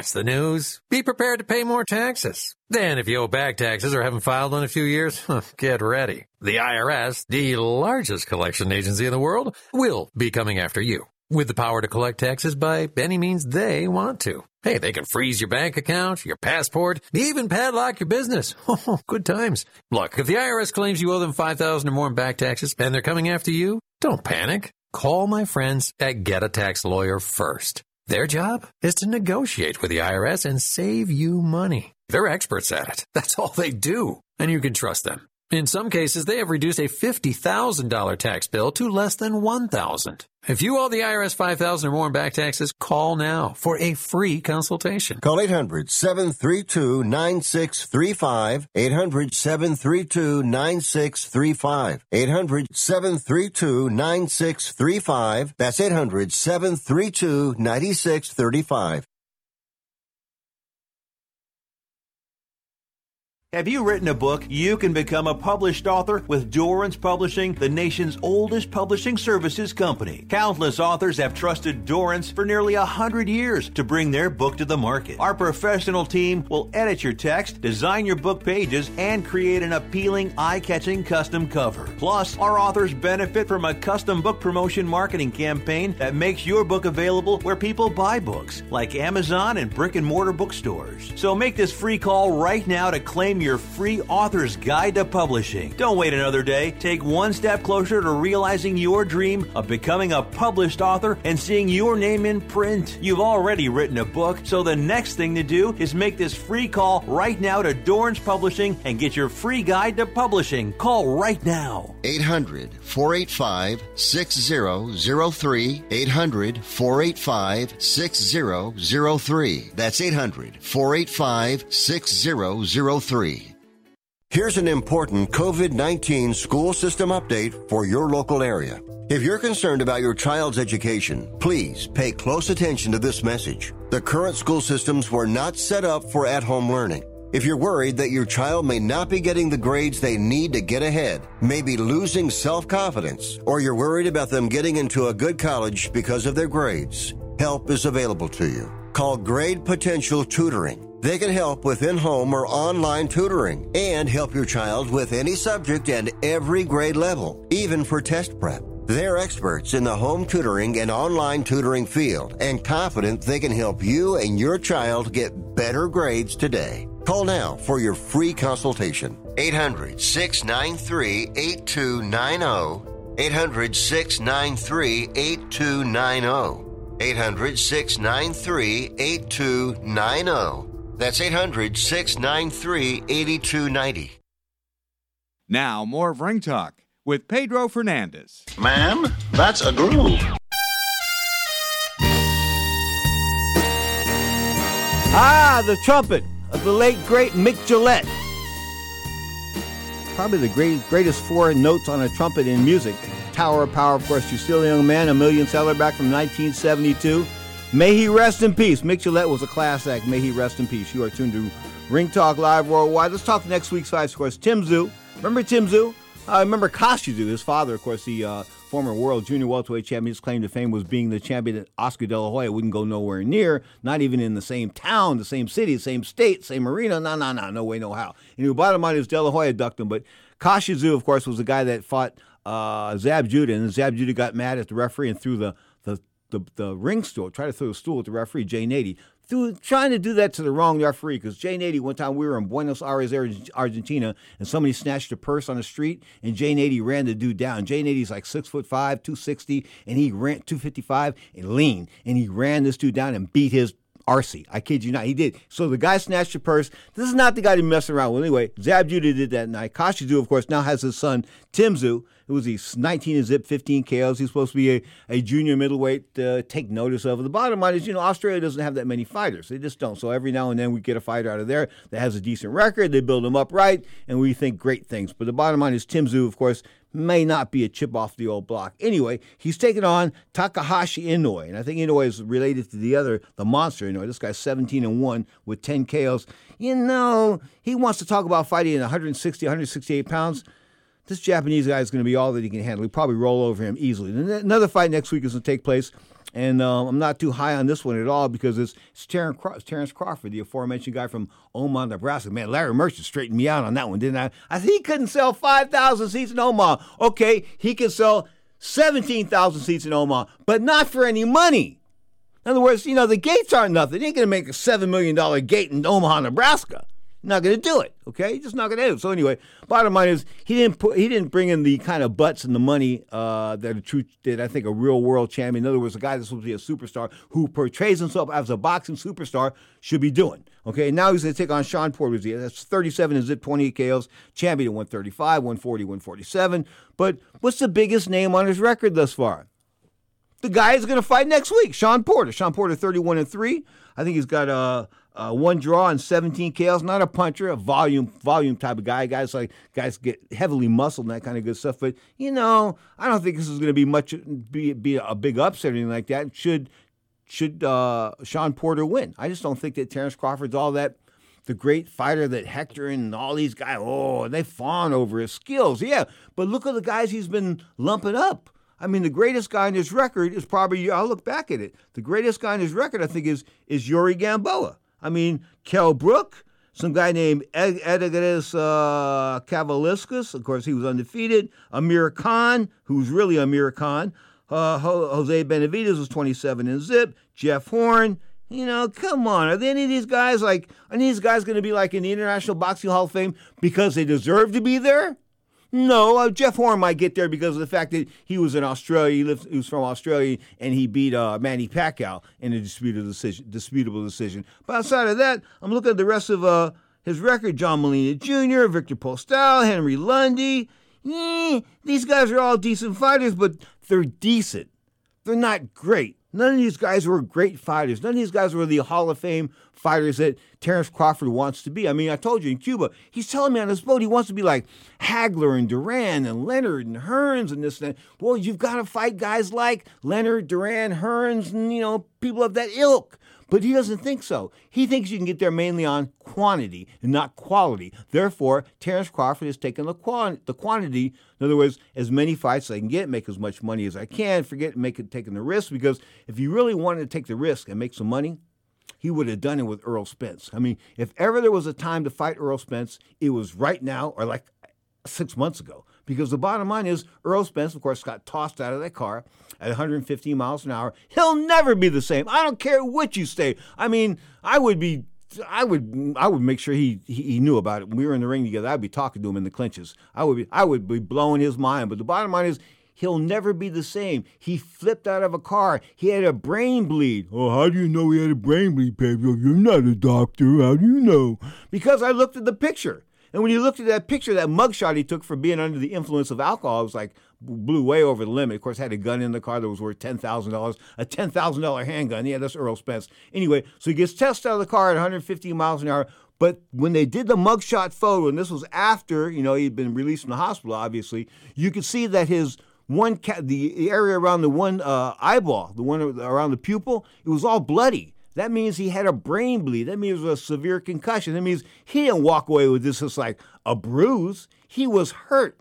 He was hurt. I'm telling you, he'll never be the same. If there's a guy you want to fight right now at 147, it's Errol Spence, okay? And what does Crawford say? No, man, they don't give me 60% of the money. I don't want no part of it. And that's what he said. He want who who the hell are you to demand 60% of anything? What have you done outside of what Larry Mercer said, drawing a bunch of people in Omaha, Nebraska? Big deal. Omaha. Big biggest thing about Omaha is you and the fact that Sun World Airlines, when they were uh, running back about 25 years ago, used to offer you free trips to Omaha, Nebraska. I never knew why. I never knew why, but every time I got on the plane and they were looking for somebody to get off, to beg somebody to get off to go to Vegas, we'd be on these sold out flights to Vegas, said, we will give you a round trip ticket to Omaha, Nebraska. And the lady said, Omaha one time. I said, huh? What's Omaha? Is that a new town? No, she meant Omaha. But the bottom, she was reading off a paper. But the bottom line is, I never understood that. I never understood why. I guess they were trying to get people to go to Omaha. Anyway, the bottom line is Terrence, 38 and 37 and zip. Maybe going to go 38 and zip with his win over Shawn Porter. He's favored significantly over Porter, probably a three and a half, four to one favorite. Okay, when you're fighting four to one guys, are you being challenged? Can you get to that Marvin Hagler level? Can you get to that Roberto Duran level? Can you get to that Sugar Ray? You can't. You can't do it. You can't do it just with quantity. Yeah, you have to have some quality to it. You know, I can go on and on, but the bottom line is Terrence Crawford, he's missing the boat here. He really thinks his, his spit doesn't stink and all that kind of good stuff. Spit with an H, of course. He thinks his spit doesn't stink. And, and, and I guess you can be confident, you can be cocky, this and that, but you also got to face the reality that Yuri Gamboa, when the biggest name on your uh, dance card was Yuri Gamboa, that doesn't say a whole lot about your ability as a professional boxer. And the fact that, you know, has has Crawford sold tickets outside of Omaha? Larry didn't bring that up. I mean, you don't see him, Arum putting them in the garden. You don't see him putting them in Madison Square Garden, Staples Arena, nothing like that. Why?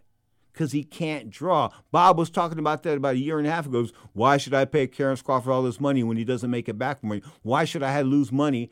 Arum was implying that he's losing money every time he promotes Terrence Crawford. Well, what does that say? It says that, you know, people don't maybe want to spend money or Terrence Crawford is not a pay per view type of fighter. You have to.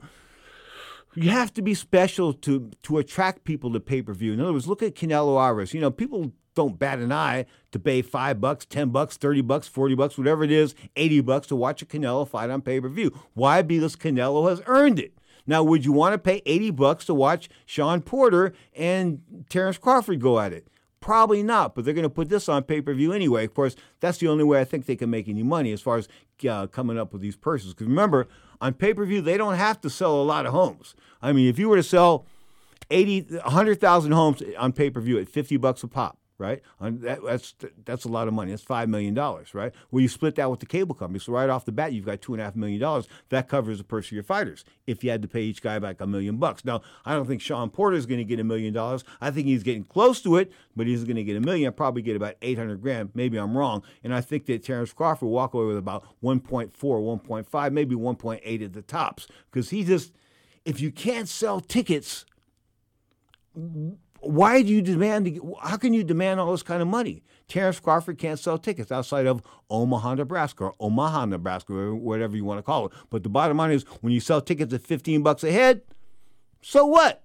No big thing there. I mean, you're not a ticket seller. He's not a draw. Outside of Omaha and the people that want to spend 15 to 25 bucks to go watch him, and, and you know, outside of that, he's not a draw. There's no doubt about it. Now, as far as big time boxing concerned, of course, the heavyweight division has always ruled boxing. He who rules the heavyweight division has ruled boxing for the most part. But then again, there came a guy by the name of Sugar Ray Leonard. Before that, there was Sugar Ray Robinson. Of course, these were guys that were not heavyweights, but they controlled the boxing world. Roberto Duran, Thomas Hearns, Marvin Hagler. These guys were not heavyweights, but you know, those guys control the boxing world. Right now, we've got Tyson Fury, and I heard Larry Merchant talk a little earlier about Jim Lampley saying that Tyson Fury was just a big, a big flabby fat guy, a big flabby bum to an extent. And you know, maybe Jim's got a point there. Maybe Jim's got a point there. But the bottom line is he keeps winning. He's got the pedigree. I mean, he really hasn't lost too many fights in his entire life, even as an amateur. I think he lost three or four fights. But outside of that, he hasn't lost as a professional, and he hasn't even come close to losing as a professional. I'm talking about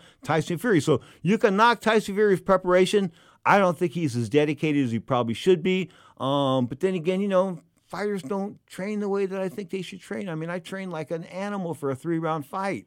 Guys don't train. I, have been around guys that don't. They train.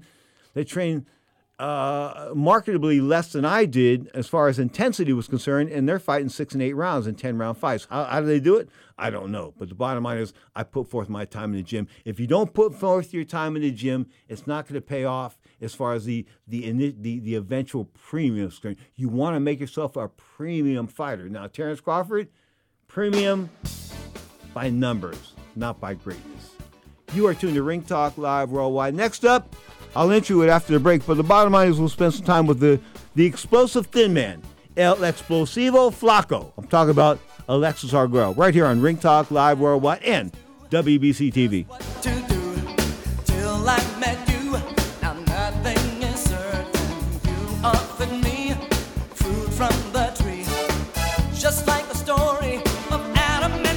You're listening to Ring Talk with Pedro Fernandez.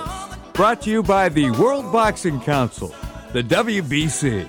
Right here on Sports Byline. Let's do it. Anybody who wants to fight, let's go.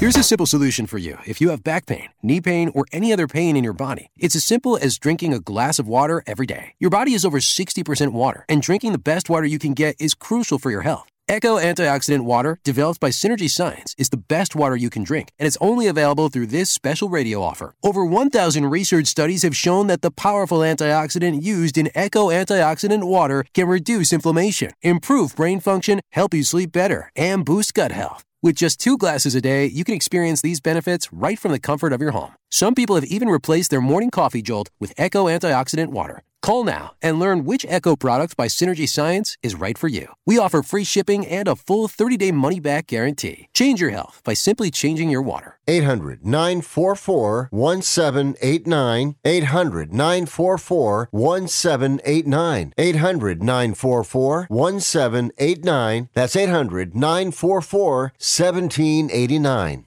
If you've got a small business, you know there's nothing more valuable than your time. So why waste it at the post office? Stamps.com makes it easy to mail and ship right from your computer. No special equipment required. Whether you're an office sending invoices, a side hustle Etsy shop, or a full blown warehouse shipping out orders, Stamps.com will make your life easier. You'll even get exclusive discounts on postage and shipping from USPS and UPS. And their new Rate Advisor tool lets you compare shipping rates across carriers so you always find the best option. Save time and money with Stamps.com. There's no risk, and when you go to Stamps.com and use offer code FOCUS, you'll receive a four week free trial plus free postage and a digital scale. No long term commitments or contracts. Just go to Stamps.com. Click on the microphone at the top and enter code FOCUS. That's Stamps.com, promo code FOCUS. Stamps.com. Never go to the post office again. Hello? You there in the car. Listen, if I was a cop, I'd pull you over and ask to see your insurance. Woo! I bet that would scare the heck out of you. but seriously, I still want you to get your insurance papers out. Whoa, that's ridiculous. Look, we all have cars. That means insurance. But newsflash, you don't have to pay a fortune for it. What smart people all over the United States are doing is saving hundreds of dollars calling AIS Insurance. Some of you could be saving up to $600 a year. Maybe with an extra 600, you can get your car washed at least once a month. I mean, come on, look at it. Look, my job is to help you save money on your car insurance. So pick up the phone, call AIS Insurance right now, and get your car washed, please. 800 756 3744. 800 756 3744. 800 756 3744. That's 800 756 3744. Now, more of Ring Talk with Pedro Fernandez. I wanted to do the right thing. You know, every time I talk about Alexis Arguello, I get emotional. I just do. I mean, he was like the explosive thin man to a lot of people, but to me, he was like, like, like a baby. I don't mean like a baby, like nah, that kind of stuff, but he was just so so tender emotionally. I mean, you know, I mean, he had emotional issues like you would not believe, and he lacked self confidence a lot of ways. I mean, things that you would not expect coming from one of the most charismatic fighters ever grace the planet. I'm talking about the man, of course, went 77 8 as a professional, 62 KOs, won titles at like 126 pounds, 130 pounds, 135 pounds, but he failed at 140 pounds. And of course, you know, he had a great run, and I remember going up to see him in uh, one of his last big wins was in '86 when he fought Billy Costello up there in Reno, Nevada, of course, and he knocked Costello out quick style. I mean, that was probably his last great run in the sun. He had a couple fights after that, lost, came back in 1996 and lost to Scott Walker, the late Scott Walker down there in Arizona, from Arizona. That was a bit of a surprise, but the bottom line is, if he was getting beat by Scott Walker, he probably wasn't going to get ready to like rumble with anybody of significant a third, time, especially a third time with Aaron Pryor. Plus, Aaron Pryor and him had gotten to a such a, a point in life that they were doing crack cocaine together in Miami, Florida. I mean, that was a little frightening. I mean, think about that. These guys are like adversaries. These guys are having the most bitter battles of all time. The fight of 1982, without a doubt, you know, and and Alexis telling me how to get mentally tough and that kind of stuff. I'll never forget that kind of stuff. But the fight of the year in 1982, of course, Alexis and, and Pryor going back and forth, the special bottle, a special mix that Panama Lewis put together, the fact that the gloves were tampered with. I mean, Arguello had everything going against him, and yet he lost, but that broke him down mentally. And eventually, I think it played a part in the fact that his life, life ended sooner rather than later. The bottom line is, we're going to go back in time and spend some time with Alexis Arguello. He was very happier with a CBS television commercial. In Nicaragua, they love their boxing. And you don't have to look far at all to find a match or two on any Saturday night. There have been lots of local heroes here at the Crenshaw Outdoor Stadium, names like Kid Pascualito, Nacho Lamelli, Tancasito Gonzalez. It is a boxing crazed country, and if you can't make it out for a couple of beers and a long card, you can listen to the action on the local radio station. It used to be they never had much to cheer about in this Central American country, but they do now. Because this is the homeland of Alexis Arguello. In fact, it was here in this outdoor boxing ring in central Managua where Alexis Arguello had his very first professional fight. For his work, he earned himself $40. But more importantly, he earned the respect of the Nicaraguan boxing experts who looked up into the night at that skinny little kid in the ring and said, finally, we have our champion.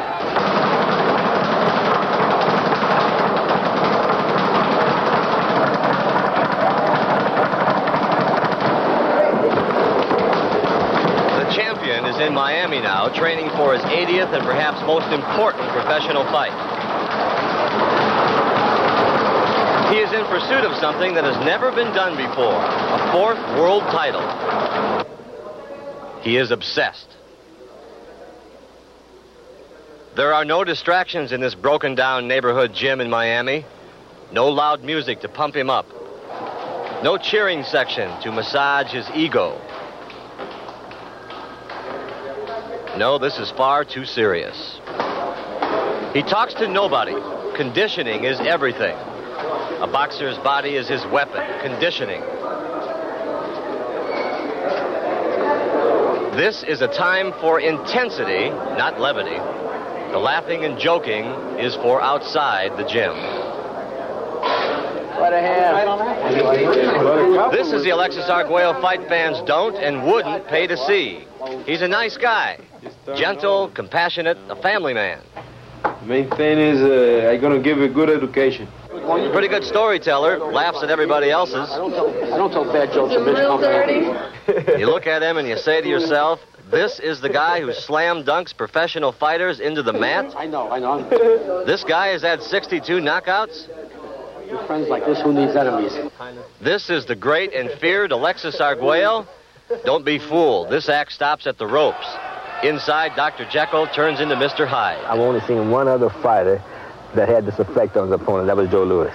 Uh, he was so mild-mannered and, and so soft-spoken outside the ring. He disarms people, but when he gets in the ring and he hits them for the first time, they cannot believe how strong he is. They have no idea until they get hit that first shot. And no matter where it hits them, anywhere, then they know.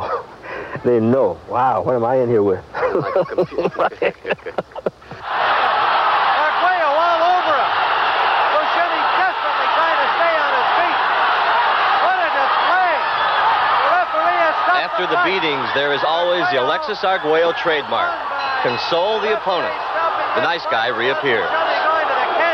It's been that way since he took his first title away from Ruben Olivares in 1974, and since then he's collected two more with a stunning 76 and 4 record. He's been around long enough to even knock out kids who idolized him when they were growing up. 76 and 4, three world titles. You'd think he'd be a household name. He isn't, not yet.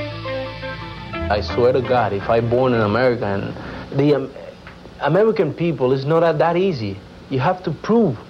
You have to go prove step by step who's who you are. Uh, Leonard to win two titles, to have less fight than I got, is uh, Jesus. Now with me with 80 fight, three world titles. That's the only difference. I'm not American. Well, last year he went into the ring with one of America's favorites, Boom Boom Mancini, who was trying to get the title his father never got when he was a fighter. In the end, Arguello almost came out the bad guy. But when it was over, fight fans across America were treated to something they seldom see. You two guys are a credit to what it's all about. Here is the challenger, Ray Mancini. Come on in here. Good, good, good, good. That's what we're that's what we're talking about. Take good care. Ray Mancini. I love you, father. That's the most beautiful thing you have, like I have my father. Take good care of you. While Ray Mancini's father watched the fight at ringside, Arguello's father was at home in Nicaragua. He still lives in the same house in Managua where Alexis was born. And on a Sunday morning, there are almost always visitors, and the conversation most always is about that skinny kid who used to live here. I can never take that part of my life away from me. Never. Not even if I want to do it. Alexis grew up in this neighborhood, and while his father made and repaired shoes, his mother delivered them. It was here in these streets where Alexis Arguello had his first fights, the ones with no ring, bell, ref, or gloves. Not the kind of place many people are able to break out of. Those things are usually for movies, books, and Alexis Arguello. In really life, there's only two ways you can do it. it. Is you're doing good or doing bad. It's nothing in between. In a movie, you can project the end. But in life, I mean, if you take good care of yourself, nothing could happen. Gunfire is the only sound to be heard as citizens stay indoors and the general business strike continues. While he was away fighting, something did happen. The government was overthrown in a bloody revolution, and the old neighborhood turned into a war zone.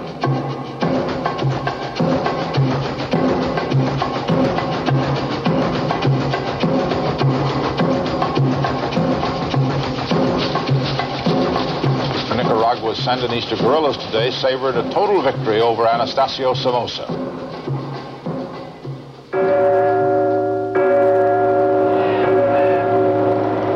Sandinista government inherited was a country still trying to recover from the 1972 earthquake that killed thousands. For Arguello, this turn of events didn't fit in with his black and white world of training and conditioning. His younger brother was killed in the war, and in death became a national hero. Even had an avenue named in his honor. And the price Arguello paid? His family torn apart, never to be reunited. The gym he built for the neighborhood kids was seized by the government. And to add insult to injury, the Sandinistas outlawed professional boxing. And even worse, they named Arguello's gym for his brother, tying the Arguello name to the revolution Alexis didn't support. They took everything, seized his dream home, evicted his mother and sister at gunpoint. Arguello will not return to see what is left over the poverty, the people waiting and watching for a better life that never came as promised. Even though he hasn't been home in three years, he hasn't been forgotten. In the marketplace, they still sell Alexis Arguello t shirts with an imprint of optimism showing four crowns, not three. It is as though he never left. He's a national hero now, but if Alexis sometime comes to Nicaragua, I can guarantee you that uh, maybe 200,000 or 300,000 of people is going to the airport to receive him. Quite frankly, Arguello is afraid to go home. Just, uh, just think about uh, that 200,000 people to kill a man just be just one. You know, the government can send somebody in the airport uh, with a good gun and. You think that happened? Oh yeah, I mean. Do you worry about that up here? Do you think that they would send somebody up here? Oh yeah. I miss my family a lot, but you know, just uh, I cannot come back to my country for the problem. You know, they want to stay there. They've been living in there for all his life. You know. His mother tried living with Arguello in the States but didn't like Miami, so now she sits at home with her memories.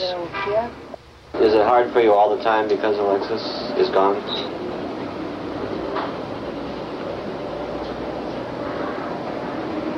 But he is a knockout victim by the champion Alexis Arguello, who has successfully defended his championship for the third time.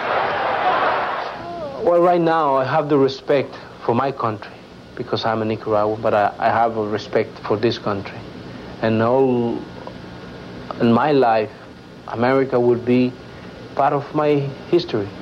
The Alexis Arguello story always brings us back here to Nicaragua, an embattled country still trying to get over the earthquake, still trying to get past the revolution which produced its own political heroes and martyrs. But you have to understand there's only been one idolo, one idol. Alexis Arguello is their national hero. And despite the millions, the Mercedes, the yacht, all the trappings of American success, Arguello will never forget Nicaragua. In fact, he will never forget this place, the ring where he had his very first professional fight. And back then, it was a basic struggle for survival. So there he is, working for something nobody has done before. Four titles. And in his black and white world, confident he'll get it. Pat O'Brien, CBS Sports. You know, I was with Alexis and where he had the fight, the first fight. He took me to all the different places in, in Managua, Nicaragua, when I was down there with him. Of course, I went down there because of the fact that he talked on this show about committing suicide. And this was like 1999. And of course, he was having some cocaine issues. His wife, Patricia Barreto, she was a nice lady. She came on the show and she said, You know, Alexis is smoking something out of a can, a Coca Cola can. So she doesn't. She goes. He thinks she, she thought he was smoking coke because it was a coke can. Well, well, yeah, he was smoking. He was smoking crack. But the bottom line is, of course, Alexis denied it. I went down to Nicaragua with the blessings of Don Jose Sulaiman, the president of the World Boxing Council, and thirty thousand dollars. Sulaiman gave me thirty thousand bucks. I said, go down there, get Alexis, take him to the United States, put him in rehab, rent a house for him in San Francisco. I'm putting you in charge of Alexis Arguello. You got to go down there and help El, El Flaco Explosivo. Please, Pedro, because he's the only one maybe you, he'll listen to you maybe. So I went down there hoping that he would listen to me. In fact, we, you know, we spent a week together and I did all kinds of crazy stuff down there. We had fun, went to strippers and uh, this stuff that guys do.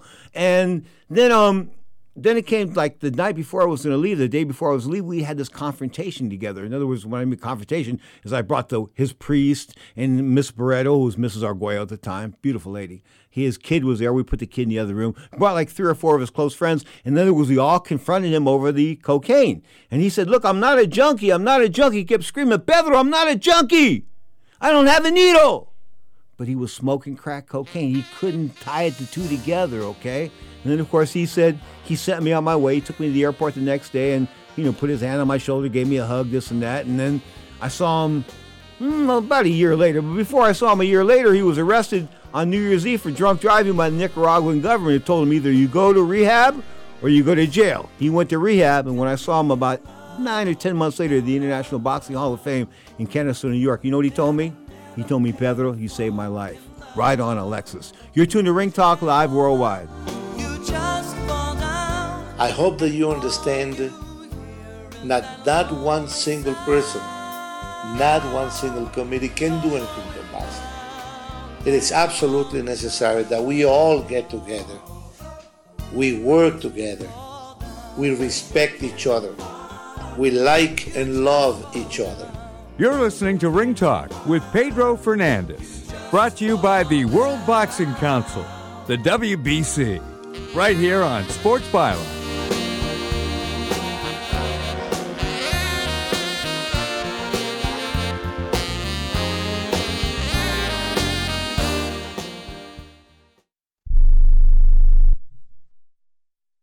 Do you have a home that you don't want anymore? We can buy it from you within 24 hours, any home, size, or condition. For over 20 years, we've been buying homes for cash and helping homeowners sell their homes immediately with no listings or strangers walking through your home. Are you moving? Did you lose your job? Going through a divorce? Whatever the reason, if you're in a bind and you know that you need to sell your house fast, call the expert team at I Need to Sell My House Fast. We'll make you a serious cash offer to buy your home in 24 hours and let you walk away from it. No listing, no waiting. Sell any home, any size, any condition now. Call the expert team at I Need to Sell My House Fast. Make this free call now.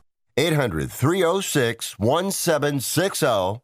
800 306 1760. 800 306 1760. That's 800 306 1760.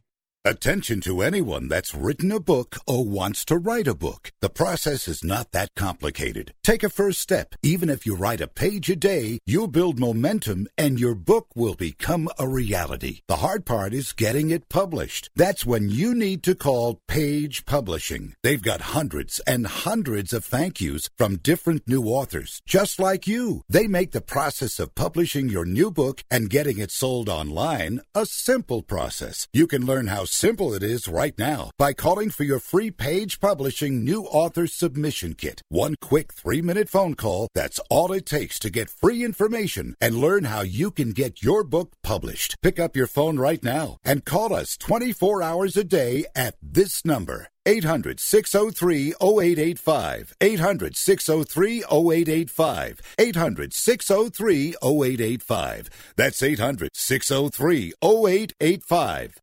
Hey, travelers, do you want to save money on your next flight? Then pick up the phone and call. That's right, call, because the best prices are not online.